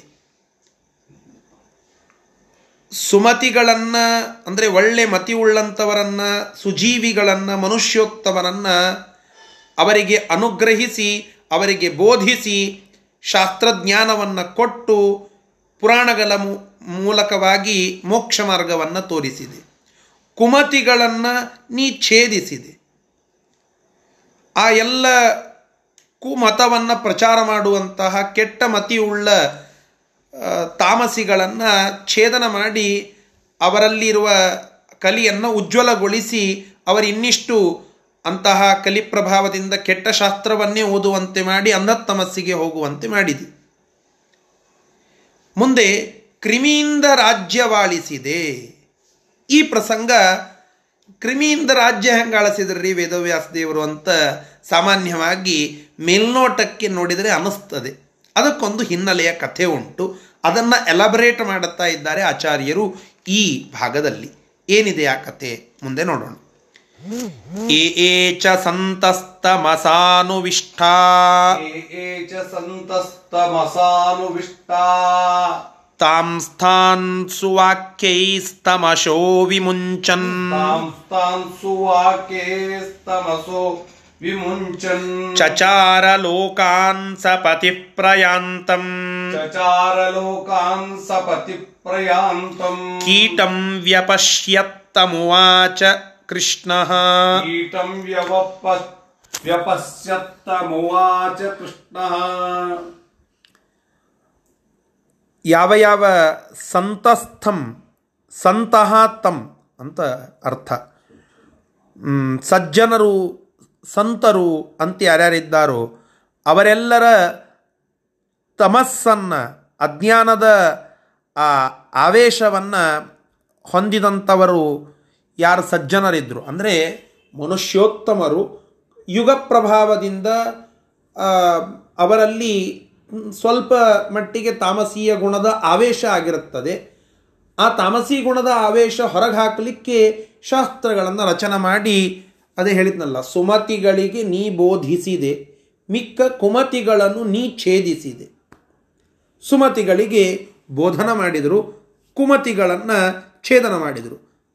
ಆ ಸುಮತಿಗಳಿಗೆ ಅಂಟಿಕೊಂಡಿದ್ದ ಅಜ್ಞಾನದ ಆ ಒಂದು ಜಡ್ಡನ್ನು ತೆಗೆದುಹಾಕಿ ಆ ಆವೇಶದಿಂದ ಹೊರಬರುವಂತೆ ಮಾಡಿ ತಮ್ಮ ಉಪದೇಶಗಳಿಂದ ಅವರು ಮತ್ತೆ ಅನುಗ್ರಹಿತರಾಗುವಂತೆ ಮಾಡಿದರು ವೇದವ್ಯಾಸ ದೇವರು ಹೀಗೆ ಮಾಡುತ್ತಾ ಸಂಚಾರ ಮಾಡಿದ್ದಾರೆ ವೇದವ್ಯಾಸ ದೇವರು ಮುನಿಗಳಾದಂಥವರು ಒಂದೇ ಸ್ಥಳದಲ್ಲಿ ತಪಸ್ಸನ್ನು ಮಾಡುವ ಒಂದು ಪದ್ಧತಿಯೂ ಉಂಟು. ಉಪದೇಶ ಮಾಡುತ್ತಾ ಸಂಚಾರ ಮಾಡುವ ಒಂದು ಪದ್ಧತಿಯೂ ಉಂಟು. ಯತಿಗಳಿಗಂತೂ ಸಂಚಾರವನ್ನೇ ಮುಖ್ಯವಾಗಿ ಹೇಳಿದ್ದಾರೆ. ಮುನಿಗಳು, ಋಷಿಗಳು ಅಂತ ಯಾರಿದ್ರೋ ಅವರು ಕೆಲವೊಮ್ಮೆ ಸಂಚಾರವನ್ನು ಮಾಡುತ್ತಾ ಉಪದೇಶವನ್ನು ಮಾಡುವ ಪ್ರಸಂಗಗಳನ್ನು ಹೇಳಿದ್ದಾರೆ. ಅಗಸ್ತ್ಯರು ಪಾಂಡವರಿಗೆ ಅನೇಕ ಕಡೆಗೆ ತೀರ್ಥಕ್ಷೇತ್ರಗಳ ಮಹಿಮೆಯನ್ನು ಹೇಳಿದ್ದಾರೆ, ಸಂಚಾರವನ್ನು ಮಾಡುತ್ತಾ. ನಾರದರು ಸಂಚಾರವನ್ನೇ ಮಾಡುತ್ತಾ ಇರುತ್ತಾರೆ. ಹೀಗೆ ಕೆಲವು ಮುನಿಗಳು, ಋಷಿಗಳು ಸಂಚಾರ ಕ್ರಮದಲ್ಲಿ ಇರುವ ಪದ್ಧತಿಯನ್ನು ಶಾಸ್ತ್ರ ತಿಳಿಸಿದೆ. ಅದರಂತೆ ಕೆಲವು ಕಡೆಗೆ ಒಂದೇ ಕಡೆಗೆ ಸ್ಥಾಯಿಯಾಗಿ ಕುಳಿತುಕೊಂಡು ತಪಸ್ಸನ್ನು ಮಾಡುವ ಒಂದು ಪದ್ಧತಿಯನ್ನು ಹೇಳಿದ್ದುಂಟು. ಅದನ್ನು ತೋರಿಸ್ಲಿಕ್ಕಾಗಿ ಜಗತ್ತಿಗೆ ವೇದವ್ಯಾಸ ದೇವರು ಕೂಡ ಲೋಕ ಸಂಚಾರವನ್ನು ಮಾಡಿದ್ದಾರೆ. ಲೋಕ ಸಂಚಾರವನ್ನು ಮಾಡುತ್ತಾ ಒಮ್ಮೆ ತಮ್ಮ ದಾರಿಯಲ್ಲಿ ಅತ್ತ ಇತ್ತ ಓಡಾಡ್ತಾ ಇದ್ದಂತಹ ಒಂದು ಕೀಟ, ಒಂದು ಕ್ರಿಮಿ ಅದನ್ನು ನೋಡುತ್ತಾರೆ. ಆ ಕ್ರಿಮಿಯನ್ನು ನೋಡಿ ಅದಕ್ಕೆ ಹೀಗೆ ಹೇಳಿದ್ರಂತೆ, ಏನು ಹೇಳಿದರು ಅಂತನ್ನೋದು ಮುಂದಿನ ಶ್ಲೋಕದಲ್ಲಿ ಬರುತ್ತದೆ. ಆ ಕ್ರಿಮಿ ಅದು ಒಂದು ಬಂಡೆಗಲ್ಲಿತ್ತು. ಆ ಬಂಡೆಗಲ್ಲಿನಿಂದ ತಪ್ಪಿಸಿಕೊಳ್ಳಬೇಕು ಅಂತ ಹೇಳಿ ಒದಾಡ್ತಾ ಆ ಕಡೆ ಈ ಕಡೆ ಓಡಾಡ್ತಾ ಇತ್ತು. ಆದರೆ ಅದು ಸರಿಯಾಗಿ ಅದಕ್ಕೆ ಹೋಗ್ಲಿಕ್ಕೆ ಬರ್ತಾ ಇದ್ದಿದ್ದಿಲ್ಲ, ಏನು ಮಾಡಬೇಕು ಅಂತ ಗೊತ್ತಾಗ್ತಾ ಇದ್ದಿದ್ದಿಲ್ಲ, ಸಣ್ಣ ಕ್ರಿಮಿ ಅದು. ಆ ಕ್ರಿಮಿ ಮತ್ತೆ ಮುಗ್ಧತೆಯಿಂದ ತಪ್ಪಿ ಆ ಚಕ್ರದ ಬಂಡೆಯಲ್ಲಿತ್ತೋ ಅದೇ ಜಾಗಕ್ಕೆ ಹೋಗಿ ತಾನೇ ಸಾಯೋ ಪ್ರಸಂಗಕ್ಕೆ ಬಂದಿತ್ತು. ಆವಾಗ ಅದನ್ನು ನೋಡಿ ನಿಲ್ಲಿಸಿ ಆ ಕ್ರಮಿಗೆ, ಆ ಕ್ರಿಮಿಗೆ, ಕೀಟಕ್ಕೆ ಈ ಮಾತುಗಳನ್ನು ಹೇಳುತ್ತಾರೆ. ಏನು ಹೇಳುತ್ತಾರೆ? ಅದು ಮುಂದಿನ ಶ್ಲೋಕದಲ್ಲಿ ಬರುತ್ತದೆ. ಇಷ್ಟು ಈ ಶ್ಲೋಕದ ತಾತ್ಪರ್ಯ. ಶಬ್ದಶಃ ಅರ್ಥವನ್ನು ನೋಡಿ. ಎ ಎ ಚ, ಯಾವೆಲ್ಲ, ಯಾವ ಯಾವ ಸಂತಹ ಸಜ್ಜನರು ತಮಸಾನುವಿಷ್ಠಾ ತಮಸ್ಸಿನಿಂದ ಆವೇಶಕ್ಕೆ ಒಳಗಾದಂಥವರು, ಆ ತಮಸ್ಸಿನ ಆವೇಶಕ್ಕೆ ಒಳಪಟ್ಟಂಥವರಾಗಿದ್ದಾರೋ, ತಾನ್ ತಾನ್ ಆ ಎಲ್ಲರನ್ನೂ, ಅವರನ್ನೆಲ್ಲ ಸುವಾಕ್ಯೈಹಿ ತಮಶೋ ವಿಮುಂಚನ್. ಸುವಾಕ್ಯೈಹಿ ಒಳ್ಳೆಯ ವಾಕ್ಯಗಳಿಂದ, ಉಪದೇಶದ ಮಾತುಗಳಿಂದ ತಮಸಃ ಆ ತಮಸ್ಸಿನ ಪ್ರಭಾವದಿಂದ ವಿಮುಂಚನ್ ಅವರನ್ನು ಮುಕ್ತರನ್ನಾಗಿ ಮಾಡುತ್ತಾ ಲೋಕಾಂಚಚಾರ. ಸಮಸ್ತ ಲೋಕವನ್ನು ಸಂಚಾರ ಮಾಡಿದ್ದಾರಂತೆ ವೇದವ್ಯಾಸ ದೇವರು. ಸಪಥಿ ಅವರ ಹಾದಿಯಲ್ಲಿ ಪ್ರಯಾಂತಂ ಓಡಾಡುತ್ತಲಿದ್ದಂತಹ ಕೀಟಂ ಕೀಟವನ್ನು, ಒಂದು ಕ್ರಿಮಿಯನ್ನು ವ್ಯಪಶ್ಯತ ನೋಡಿ ಅದನ್ನು ಕಂಡರು. ಆ ನೋಡಿದ ನಂತರದಲ್ಲಿ ಕೃಷ್ಣ ತಂ ಉವಾಚ. ಆ ಕೀಟವನ್ನು ಕುರಿತು ಕೃಷ್ಣ ಕೃಷ್ಣ ದ್ವೈಪಾಯನರಾದ ವೇದವ್ಯಾಸದೇವರು ವಾಸಿಷ್ಠ ಕೃಷ್ಣರು, ಅವರು ಈ ರೀತಿಯಾಗಿ ಉವಾಚ ಹೇಳಿದರು. ಏನು ಹೇಳಿದರು ನೋಡಿ. ಭವಸ್ವರಾಜ ಕುಶರೀರಮೇತತ. ಭವಸ್ವರಾಜ ಕುಶರೀರಮೇ तत् त्यक्त्वेति नैच्छत्तदसौ ततस्तम् त्वेति नैच्छत्तदसौ ततस्तवम् अत्यक्तदेहं नृपतिं चकार अत्यक्तदेहं नृपतिं चकार पुरा स्वभक्तं वृषलं सुलब्धं पुरास्वभक्तं वृषलं सुलब्धम् ಆಗ ವೇದವ್ಯಾಸ ದೇವರು ಆ ಕ್ರಿಮಿಯನ್ನು ನೋಡಿ ಹೇಳುತ್ತಾರಂತೆ, ಅಪ್ಪ, ಅಲ್ಲಿ ಹೋದರೆ ಮತ್ತೆ ಬಂಡೆಗಲ್ಲಿಗೆ ಸಿಕ್ಕಾಕೊಳ್ತೀಯ, ಸತ್ತು ಹೋಗ್ತೀಯ, ನಿಲ್ಲಿಲ್ಲಿ ಅಂತ ಹೇಳಿ ನಿಲ್ಲಿಸಿ ಆ ಕೀಟವನ್ನು ನೋಡಿ ಹೇಳುತ್ತಾರಂತೆ. ಇದು ಕೆಟ್ಟ ಶರೀರ. ಈ ಕೀಟ ಶರೀರ, ಇದು ಕೆಳಗಿನ ಯೋನಿ. ಈ ಶರೀರವನ್ನು ನೀನು ಈಗ ದೇಹತ್ಯಾಗ ಮಾಡು ನಿನ್ನನ್ನು ರಾಜನಾಗಿ ಮಾಡುತ್ತೇನೆ ಅಂತ ಆ ಕೀಟಕ್ಕೆ ಹೇಳಿದರು. ಆಗ ಆ ಕೀಟ ಅಭಿಮಾನದಿಂದ ಶರೀರ ತ್ಯಾಗವನ್ನು ಮಾಡಲಿಕ್ಕೆ ಒಪ್ಪಲಿಲ್ಲ ಆ ಕೀಟಕ್ಕೂ ಅಭಿಮಾನ ಬಂತು, ಶರೀರದ ಮೇಲೆ ಶರೀರ ತ್ಯಾಗವನ್ನು ಮಾಡಲಿಕ್ಕೆ ಒಪ್ಪಲಿಲ್ಲ ಸ್ವಲ್ಪ ಲೋಭ ಬಂತು, ಪೂರ್ವಜನದ ಸಂಸ್ಕಾರ ಇತ್ತು ಅದಕ್ಕೆ. ಯಾಕೆ ಲೋಭ ಬಂತು ಅಂತ ಕೇಳಿದರೆ ಅದಕ್ಕೂ ಒಂದು ಹಿನ್ನೆಲೆಯ ಕಥೆ. ಆ ಕೀಟ ಹಿಂದಿನ ಜನ್ಮದಲ್ಲಿ ಒಬ್ಬ ಒಳ್ಳೆ ವಿಷ್ಣು ಭಕ್ತನಾದ ಶೂದ್ರನಾಗಿದ್ದ. ಒಬ್ಬ ಶೂದ್ರ, ಆದರೆ ವಿಷ್ಣು ಭಕ್ತನಾಗಿದ್ದ. ವಿಷ್ಣು ಭಕ್ತಿ ಏನೋ ಇತ್ತು, ಆದರೆ ಸ್ವಲ್ಪ ತಮಸ್ಸಿನ ಆವೇಶ ಅದು ಹೆಂಗಿತ್ತು ಅಂತಂದರೆ ಸ್ವಲ್ಪ ಲೋಭ ಇತ್ತು. ಮಹಾಲೋಭಿಯಾಗಿ ಆ ವ್ಯಕ್ತಿ ಇದ್ದ, ಆದರೆ ವಿಷ್ಣು ಭಕ್ತನಾಗಿದ್ದ. ವಿಷ್ಣು ಭಕ್ತನಾಗಿದ್ದರಿಂದ ವೇದವ್ಯಾಸ ದೇವರನ್ನ ಕಾಣುವ ಪ್ರಸಂಗಕ್ಕೆ ಗುರಿಯಾದ ಇಲ್ಲಿ. ಲೋಭಿಯಾಗಿದ್ದರಿಂದ ಕೀಟ ಜನ್ಮವನ್ನು ಅನುಭವಿಸಿದ್ದ. ಮಹಾಲೋಭಿಯಾಗಿದ್ದರಿಂದ ಅವ ಕೆಲವು ಕಡೆಗೆ ಶಾಪಗ್ರಸ್ತ ಅಂತ ಇದೆ, ಕೆಲವು ಕಡೆಗೆ ಕರ್ಮ ಪ್ರಭಾವದಿಂದ ಅಂತ ಇದೆ. ಅಂತೂ ಆ ಮಹಾಲೋಭಿತನದಿಂದ, ಲೋಭವುಳ್ಳವನಾಗಿದ್ದರಿಂದ ಕೀಟ ಜನ್ಮವನ್ನು ಹೊಂದಿದ್ದ. ಹಾಗೆ ಲೋಭದ, ಹಿಂದಿನ ಜನ್ಮದ ಲೋಭದ ಮತ್ತು ಅಭಿಮಾನದ ಒಂದು ಸಂಸ್ಕಾರ ಅವಾಸನ ವಾಸನ ಇತ್ತು. ಆದ್ದರಿಂದ ಇಲ್ಲಿ ಶರೀರ ತ್ಯಾಗ ಮಾಡಲಿಕ್ಕೆ ಒಪ್ಪಲಿಲ್ಲ. ನೈಚ್ಛತ್ತದಸೌ ತತಸ್ಥಂ. ಅದನ್ನು ಆ ದೇಹವನ್ನು ತ್ಯಾಗ ಮಾಡಲಿಕ್ಕೆ ಒಪ್ಪಲಿಲ್ಲ. ಶರೀರ ತ್ಯಾಗ ಮಾಡಲಿಕ್ಕೆ ಒಪ್ಪಲಿಲ್ಲ. ಅವಾಗ ವೇದವ್ಯಾಸ ದೇವರು ಒಂದು ಮಹಿಮೆಯನ್ನು ತೋರಿಸ್ತಾರೆ. ಏನು ಅಂತಂದರೆ ರಾಜನಾಗ್ತೀಯ ಅಂತ ಹೇಳಿದ್ರು.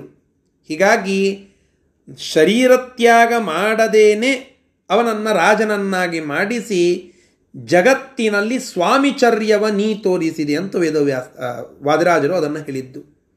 ಆ ಕೀಟವನ್ನೇ ಸಿಂಹಾಸನದ ಮೇಲೆ ಕೂಡಿಸಿ ಒಂದು ರಾಜ್ಯ ಸ್ಥಾಪನ ಮಾಡಿ ರಾಜ್ಯನನ್ನಾಗಿ ಆ ಕೀಟವನ್ನೇ ಅದರ ಮೇಲೆ ಕೂಡಿಸಿ ಮಹಾಮಹ ಮುಂದೆ ಬರ್ತದೆ ಮುಂದಿನ ಶ್ಲೋಕದಲ್ಲಿ. ಮಹಾಮಹ ರಾಜಾಧಿರಾಜರೆಲ್ಲ ಬಂದು ಆ ಕೀಟದ ಎದುರಿಗೆ ನಿಂತು ನಮಸ್ಕಾರ ಮಾಡಿ ಜೈಕಾರ ಕೂಗುತ್ತಾರೆ. ಕೀಟ ಗಾಬರಿಯಾಗಿಬಿಡುತ್ತು ನಾನೊಂದು ಉಳಿದಂಥವರಿಗೆ ಎಲ್ಲೋ ಒಂದು ಕಡೆಗೆ ಕಾಣಿಸ್ತೇನೆ, ಕಾಣಿಸೋದಿಲ್ಲ. ಅಷ್ಟು ಚಿಕ್ಕ ಶರೀರ, ಈ ಶರೀರವನ್ನು ಬಿಟ್ಟಿಲ್ಲ. ಅಂತಹದ್ದು ಒಂದು ಕೀಟದಿಂದ, ಒಂದು ಕ್ರಿಮಿಯಿಂದ ರಾಜ್ಯ ಆಳಿಸಿ, ರಾಜ್ಯಭಾರ ಮಾಡಿಸಿ, ಮಹಾಮಹಾರಾಜರೆಲ್ಲ ಬಂದು ಕೈ ಕಟ್ಟಿಕೊಂಡು ನಿಲ್ತಾರೆ ಅಂತಂದರೆ ಇದು ನನ್ನ ಶಕ್ತಿ ಅಲ್ಲ ಇದು ಇದು ಜಗತ್ತಿನ ಸ್ವಾಮಿಚರ್ಯವನ್ನು ವೇದವ್ಯಾಸ ದೇವರು ತೋರಿಸಿದ್ದು ಅಂತ ಹೇಳಿದ್ದು. ಅದನ್ನು ವಾದಿರಾಜ ಸ್ವಾಮಿಗಳು ಕ್ರಿಮಿಯಿಂದ ರಾಜ್ಯ ವಾಳಿಸಿದೆ. ಜಗತ್ ಸ್ವಾಮಿಚರ್ಯವ ನೀ ತೋರಿಸಿದೆ ಅಂತ ಹೇಳಿದ್ದು. ಜಗತ್ ಸ್ವಾಮಿಚರ್ಯವನ್ನು ನೀನು ತೋರಿಸಿದ್ದೆ. ಈ ಘಟನಾ ಆದ ಕೂಡಲೇ, ಈ ಘಟನಾ ಆದ ಕೂಡಲೇ ವೇದವ್ಯಾಸ ದೇವರು ಅವರಿಗೆ ಏನೊಂದು ವಿಶೇಷಣ ಬಂತು ಅಂದರೆ, ಅಘಟಿತ ಘಟನಾಕಾರರು, ಯಾವುದು ಆಗುವುದೇ ಇಲ್ಲ ಅಂತ ಇದೆಯೋ ಅದನ್ನು ಮಾಡಿ ತೋರಿಸಬಲ್ಲಂತಹ ಮಹಾನುಭಾವರು ಸ್ವಯಂ ಸರ್ವಶಕ್ತನಾದ ಭಗವಂತ ಪ್ರಶ್ನೆ ಇಲ್ಲ. ಆದರೆ ಆ ಅವತಾರದ ಸಂದರ್ಭದಲ್ಲಿ ಅಘಟಿತ ಘಟನಾಕಾರರು ಅಂತ ಅನ್ನಿಸಿಕೊಂಡು, ಯಾವುದು ಅಘಟಿತವೋ ಅದನ್ನು ಘಟನಾ ಮಾಡೋದು. ಕ್ರಿಮಿ ಎಂದಾದರೂ ರಾಜ್ಯ ಆಳಲಿಕ್ಕೆ ಸಾಧ್ಯನಾ? ಇಲ್ಲ. ಆದರೂ ಅದನ್ನು ಆಳಿಸಿ ತೋರಿಸ್ತಾರೆ. ಇದು ಅಘಟಿತ ಘಟನಾಕಾರರು ಅನ್ನೋದಕ್ಕೆ ಒಂದು ಉದಾಹರಣ ಅಂತ ನಾವು ತಿಳಿದುಕೊಳ್ಳಬೇಕು. ಈ ರೀತಿಯಾಗಿ ಅದೇ ಶರೀರದಿಂದಲೇ ರಾಜನನ್ನಾಗಿ ಮಾಡಿ ಮತ್ತೆ ಆ ಹಿಂದಿನ ಜನ್ಮದಲ್ಲಿ ಏನು ಭಕ್ತಿಯನ್ನು ತೋರಿಸಿದ್ರು, ಆ ಭಕ್ತಿಯನ್ನು ಗಣನೆಗೆ ತೆಗೆದುಕೊಂಡ್ರು. ಇನ್ನ ಈಗ ಬಂತಲ್ಲ ದೇವಾಪರಾಧ ಮನ ವೀಕ್ಷ್ಯ ಚ ವೀಕ್ಷ್ಯ ಭಕ್ತಿಂ. ಅಪರಾಧಗಳನ್ನೆಲ್ಲ ನೋಡದೆ ಭಕ್ತಿಯನ್ನು ಮಾತ್ರ ನೋಡಿ ಅನುಗ್ರಹ ಮಾಡುವ ಪರಮ ಸ್ವಾಮಿ ಭಗವಂತ. ಪರಮ ಕಾರುಣ್ಯ ಮೂರ್ತಿ ಭಗವಂತ. ಆದ್ದರಿಂದ ಆ ಕೀಟ ಹಿಂದಿನ ಜನ್ಮದಲ್ಲಿ ಶೂದ್ರ, ಅವನು ತೋರಿದ ವಿಷ್ಣು ಭಕ್ತಿಯನ್ನು ಗಣನೆಗೆ ತೆಗೆದುಕೊಂಡು ಇಲ್ಲಿ ಆ ಕ್ರಿಮಿಯ ರೂಪದಿಂದಲೇನೆ, ಆ ಜನ್ಮದಿಂದಲೇನೆ, ಆ ರೀತಿಯಾಗಿಯೇನೆ ರಾಜನನ್ನಾಗಿ ಮಾಡಿಸಿ ಅವನಿಗೆ ಅನುಗ್ರಹ ಮಾಡಿದ್ದಾನೆ ಭಗವಂತ ಅಂತ ಇಲ್ಲಿ ತಿಳಿಸ್ತಾ ಇದ್ದಾರೆ. ಇಷ್ಟು ಈ ಶ್ಲೋಕದ ತಾತ್ಪರ್ಯ. ಶಬ್ದಶಃ ಅರ್ಥವನ್ನು ಈಗ ನೋಡೋಣ. ಹಿಂದಿನ ಶ್ಲೋಕದಲ್ಲಿ ಕೃಷ್ಣ ತಮ್ ಉವಾಚ ಅಂತ ಬಂದಿತ್ತು. ಹೀಗೆ ಹೇಳಿದ ಕೃಷ್ಣ ಅಂತ. ಅರ್ಥಾತ್ ವಾಸಿಷ್ಠ ಕೃಷ್ಣರು ಹೀಗೆ ಹೇಳಿದರು ಅಂತ. ಏನಂತ? ಕುಶರೀರಂ ಏತತ್. ಏತತ್ ಕುಶರೀರಂ. ಈ ಕೆಟ್ಟ ಶರೀರವನ್ನು, ಕೀಟ ಶರೀರವನ್ನು ತ್ಯಕ್ತ್ವ ಬಿಟ್ಟಂಥವನಾಗಿ ರಾಜಾಭವಸ್ವ ನೀನು ರಾಜನಾಗು ಅಂತ ವೇದವ್ಯಾಸ ದೇವರು ಹೇಳುತ್ತಾರೆ. ಆಗ ತತ್ ಅಸೌ ತತಃ ತಂ ನ ಇಚ್ಛತ ತತಃ ಆದರೆ ಅಸೌ ತಂ ನ ಇಚ್ಛತ ಅದನ್ನು ಆ ಶರೀರ ತ್ಯಾಗವನ್ನು ಮಾಡುವುದನ್ನು ಅದು ಒಪ್ಪಲಿಲ್ಲ. ಅತ್ಯಕ್ತ ದೇಹಂ. ಶರೀರವನ್ನು ತ್ಯಾಗ ಮಾಡದೇನೆ ಶರೀರ ತ್ಯಾಗ ಆಗದ, ಆಗದೇನೆ ಅದಕ್ಕೆ ನೃಪತಿಂಚಕಾರ ರಾಜನನ್ನಾಗಿ ವೇದವ್ಯಾಸ ದೇವರು ಮಾಡಿದರು. ಯಾಕೆಂದರೆ ಹಿಂದಿನ ಜನ್ಮದಲ್ಲಿ ಭಕ್ತಿ ತೋರಿಸಿದ್ದಕ್ಕಾಗಿ. ಪುರಾ, ಯಾಕೆ ಅಂತ ಬರೀತಾರೆ. ಪುರಾ, ಈ ಹಿಂದೆ ವೃಷಲಂ ಸ್ವಭಕ್ತಂ ಸುಲಬ್ಧಂ. ಪುರಾ, ಹಿಂದಿನ ಜನ್ಮದಲ್ಲಿ ಸ್ವಭಕ್ತಂ, ತನ್ನ ಭಕ್ತನೇ ಆಗಿದ್ದ ವೃಷಲಂ ಶೂದ್ರನಾಗಿದ್ದ ಈ ವ್ಯಕ್ತಿ ಇಲ್ಲಿ ಕೀಟನಾಗಿದ್ದ. ಕೀಟ ಯಾಕಾಗಿದ್ದಾರೆ ಭಕ್ತ ಆದರೂ ಕೂಡ ಅಂತ ಕೇಳಿದರೆ ಸುಲುಬ್ಧಂ ಸುಲುಬ್ಧಂ ಮಹಾಲೋಭಿಯಾಗಿದ್ದ. ಲೋಭಿಯಾಗಿದ್ದಕ್ಕಾಗಿ ಕೀಟ ಆಗ್ತಾರೆ ನಾವು ಲೋಭತನ ಮಾಡಿದರೆ ಕೀಟ ಆಗ್ತೇವೆ ಅಂತ ತಾತ್ಪರ್ಯ, ಅದು ಒಂದು ಮುಖ್ಯ ಅಂಶ. ಅದರ ಒಟ್ಟಿಗೆ ಭಕ್ತಿಯನ್ನು ಮಾಡಿದರೆ ಭಗವಂತ ನದೇವ ತೋಷಣಂ ರಥ ಅಂತ ಹೇಳುತ್ತಾರೆ. ದೇವ, ದೇವರ ಆರಾಧನಾ ಇತ್ಯಾದಿಗಳನ್ನು ಮಾಡಿದ್ದು ಎಂದಿಗೂ ವ್ಯರ್ಥ ಹೋಗೋದಿಲ್ಲ. ಅದು ಮುಂದಿನ ಜನ್ಮದಲ್ಲಿಯೋ ಯಾವುದೋ ಒಂದು ರೂಪದಿಂದಲೋ ಕೀಟ ಅದಕ್ಕೆ ಏನು ತನ್ನ ಜೀವ ಉಳಿಸ್ಕೊಳ್ಳಲಿಕ್ಕೆ ಓಡಾಡ್ತಾ ಇದ್ದಂತಹ ಕೀಟವನ್ನು ತಂದು ರಾಜನನ್ನಾಗಿ ಮಾಡಿ ಮಹಾಮಹಾರಾಜರೆಲ್ಲ ಕೈ ಕಟ್ಟಿಕೊಂಡು ನಿಂತು ಬಹುಪರ ಕೇಳುವಂತೆ ಮಾಡುತ್ತಾರೆ ಅಂತಂದರೆ, ಇದು ವೇದವ್ಯಾಸ ದೇವರ ಸಾಮರ್ಥ್ಯ. ನಿನ್ನ ಒಲುಮೆಯಿಂದ ನಿಖಿಲ ಜನರು ಬಂದು ಮನ್ನಿಸುವರೋ ಮಹಾರಾಯ. ಎನ್ನ ಪುಣ್ಯಗಳಿಂದ ಈ ಪರಿ ಉಂಟೇನೋ, ನಿನ್ನದೇ ಸಕಲ ಸಂಪತ್ತು ಜಗತ್ಸ್ವಾಮಿ ಚರ್ಯ. ಇದೆ. ಆದ್ದರಿಂದ ಇಂತಹ ರೀತಿಯಾಗಿ ಆ ಕೀಟಕ್ಕೂ ರಾಜ್ಯ, ಕೀಟದಿಂದಲೂ ರಾಜ್ಯವಾಳಿಸಿದ ಮಹಾಕೀರ್ತಿ, ಅದು ವೇದವ್ಯಾಸ ದೇವರದ್ದು ಹೆಂಗೆ ರಾಜ್ಯ ಆಳಿಸಿದ್ದಾರೆ ಅನ್ನುವ ಒಂದು ಶ್ಲೋಕ ಇದೆ. ಅದನ್ನು ನೋಡಿ ಮತ್ತೆ ಆ ಕೀಟಕ್ಕೆ ಮೋಕ್ಷ ಕೊಡಿಸಿದ್ದು, ಮುಕ್ತಿ ಕೊಡಿಸಿದ್ದು ಹೇಗೆ ಅಂತನ್ನುವ ಭಾಗವನ್ನು ನಾಳೆ ನೋಡೋಣ. ಅರವತ್ತೈದನೇ ಶ್ಲೋಕವೊಂದನ್ನು ಇವತ್ತು ಮುಗಿಸಿ ಬಿಡೋಣ. ಲೋಭಾತ್ಸ ಕೀಟತ್ವಮುಪೇತ್ಯ ಕೃಷ್ಣ. ಕೀಟತ್ವಮುಪೇತ್ಯ ಕೃಷ್ಣ. ಪ್ರಸಾದತಶ್ಚಾಶು ಬಭೂವ ರಾಜ. ಬಭೂವ ರಾಜ. ತದೈವ ತಂ ಸರ್ವ ನೃಪಾಃ ಪ್ರಣೇಮು ತಂ ಸರ್ವ ನೃಪಾ ಪ್ರಣೇದು ಪ್ರಣೇಮೂರ್. ದದುಃಕರಂ ಚಾಸ್ಯ ಯಥೈವ ವೈಶ್ಯಾಃ ನೋಡಿ, ಲೋಭಾತ ಆ ಲೋಭದಿಂದ ಕೀಟತ್ವಂ ಉಪೇತ್ಯ ಕೀಟ ಜನ್ಮವನ್ನ ಅದು ಪಡೆದುಕೊಂಡಿದ್ದರು ಆ ಶೂದ್ರ ಪಡೆದುಕೊಂಡಿದ್ದನಾದರೂ ಭಕ್ತಿಯನ್ನು ಮಾಡಿದ್ನಲ್ಲ, ಭಗವಂತ ಹಂಸ ಕ್ಷೀರನ್ಯಾಯ ಹಂಸವಾಹನದಲ್ಲಿ ಕುಳಿತುಕೊಂಡು ಬರುವ ಭಗವಂತ ಹಂಸ ಕ್ಷೀರನ್ಯಾಯದಂತೆ ಆ ಹಂಸ ಹೇಗೋ ಹಾಗೆ, ಅರ್ಥಾತ್ ಭಗವಂತ ಹೇಗೋ ಹಾಗೆ ಹಂಸ. ಹಂಸ ಕ್ಷೀರನ್ಯಾಯದಂತೆ ನಮ್ಮಲ್ಲಿರುವ ದೋಷವನ್ನು ದೂರ ಅಟ್ಟಿ, ಗುಣವನ್ನು ಮಾತ್ರ ಸ್ವೀಕಾರ ಮಾಡುತ್ತಾನೆ ಅನ್ನಲಿಕ್ಕೆ ಇದೇ ಸಾಕ್ಷಿ. ಆ ಕೀಟ ಲೋಭದಿಂದ ಕೀಟ ಜನ್ಮವನ್ನು ಪಡೆದುಕೊಂಡಿದ್ದರೂ ಭಕ್ತಿಯನ್ನು ನೋಡಿ ವೇದವ್ಯಾಸ ದೇವರು ಪ್ರಸಾದತಃ ತಮ್ಮ ಅನುಗ್ರಹದಿಂದ ಬೇಗನೆ ಅವನನ್ನು ರಾಜನನ್ನಾಗಿ ಮಾಡುತ್ತಾರೆ. ಆ ಕೀಟವನ್ನು ರಾಜವನ್ನಾಗಿ ಮಾಡುತ್ತಾರೆ. ಆ ನಂತರದಲ್ಲಿ ಎಂತಹ ರಾಜ್ಯಭಾರ ಮಾಡಿಸ್ತಾರೆ ಗೊತ್ತಾ? ಜಗತ್ ಸ್ವಾಮಿಚರ್ಯ ಅಂತ ವೇದ ವಾದಿರಾಜರು ಶಬ್ದ ಬಳಸಬೇಕು ಅಂತಂದರೆ ಅದಕ್ಕೆ ಹಿನ್ನೆಲೆ ಇಲ್ಲಿ ಜಗತ್ ಸ್ವಾಮಿಚರ್ಯ ಎಲ್ಲ ರಾಜ ಮಹಾರಾಜರು ಆ ಕೀಟದ ಮುಂದೆ ಬಂದು ಬಹುಪರಾಕ್ ಅನ್ನಬೇಕು ಆ ಕೀಟ ವೇದವ್ಯಾಸ ದೇವರಿಗೆ ಶರಣಾಗತವಾಗಿ ಇರಬೇಕು ಅಂದರೆ ಇದು ಜಗತ್ಸ್ವಾಮಿಚರ್ಯ ಮಹಾಮಹಾರಾಜರು ಬಂದ್ರಂತೆ, ಹೆಂಗೆ ಬಂದರು? ಅಂತ ಕೇಳಿದರೆ, ತದೈವ ತಂ ಸರ್ವ ನೃಪಾಹ ಪ್ರಣೇಮುಹು. ನಮಸ್ಕಾರ ಮಾಡಿ ಬಂದು ನಿಂತಿದ್ದಾರಂತೆ, ಪ್ರಣಾಮ ಮಾಡಿದ್ದಾರಂತೆ. ಮತ್ತೆ, ವೈಶ್ಯಾಹ ಯಥೈವ ಕರಂಚಾಸ್ಯ ದದುಹು.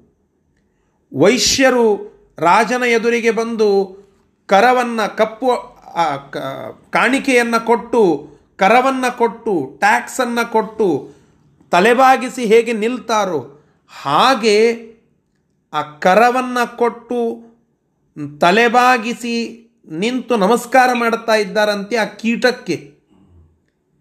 ಇದು ಅದ್ಭುತ ಶಕ್ತಿ ವೇದವ್ಯಾಸ ದೇವರು ಅಲ್ಲಿ ತೋರಿದ್ದು ಅಂತ ನಾವಿಲ್ಲಿ ತಿಳಿದುಕೊಳ್ಳಬೇಕು. ಈ ಪ್ರಕಾರವಾಗಿ ಜಗತ್ಸ್ವಾಮಿಚರ್ಯವನ್ನು ತೋರಿಸಿದ್ದಾರೆ ಆ ವೇದವ್ಯಾಸ ದೇವರು ಇಷ್ಟು ಈ ಶ್ಲೋಕದ ತಾತ್ಪರ್ಯ.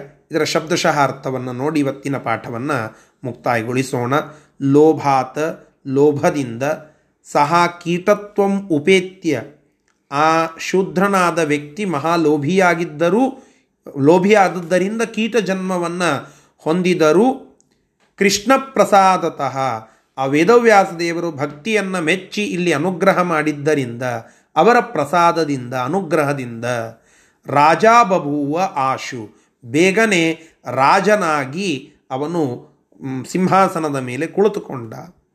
ತದೈವ ಅದೇ ಸಂದರ್ಭದಲ್ಲಿಯ ತಕ್ಷಣವೇನೆ ಸರ್ವನೃಪಾಹ ತಂ ಪ್ರಣೇಮುಹು, ಎಲ್ಲ ರಾಜರು ಅವನನ್ನು ಅವನ ಎದುರಿಗೆ ನಿಂತು ತಲೆಬಾಗಿ ನಮಸ್ಕರಿಸಿದರು.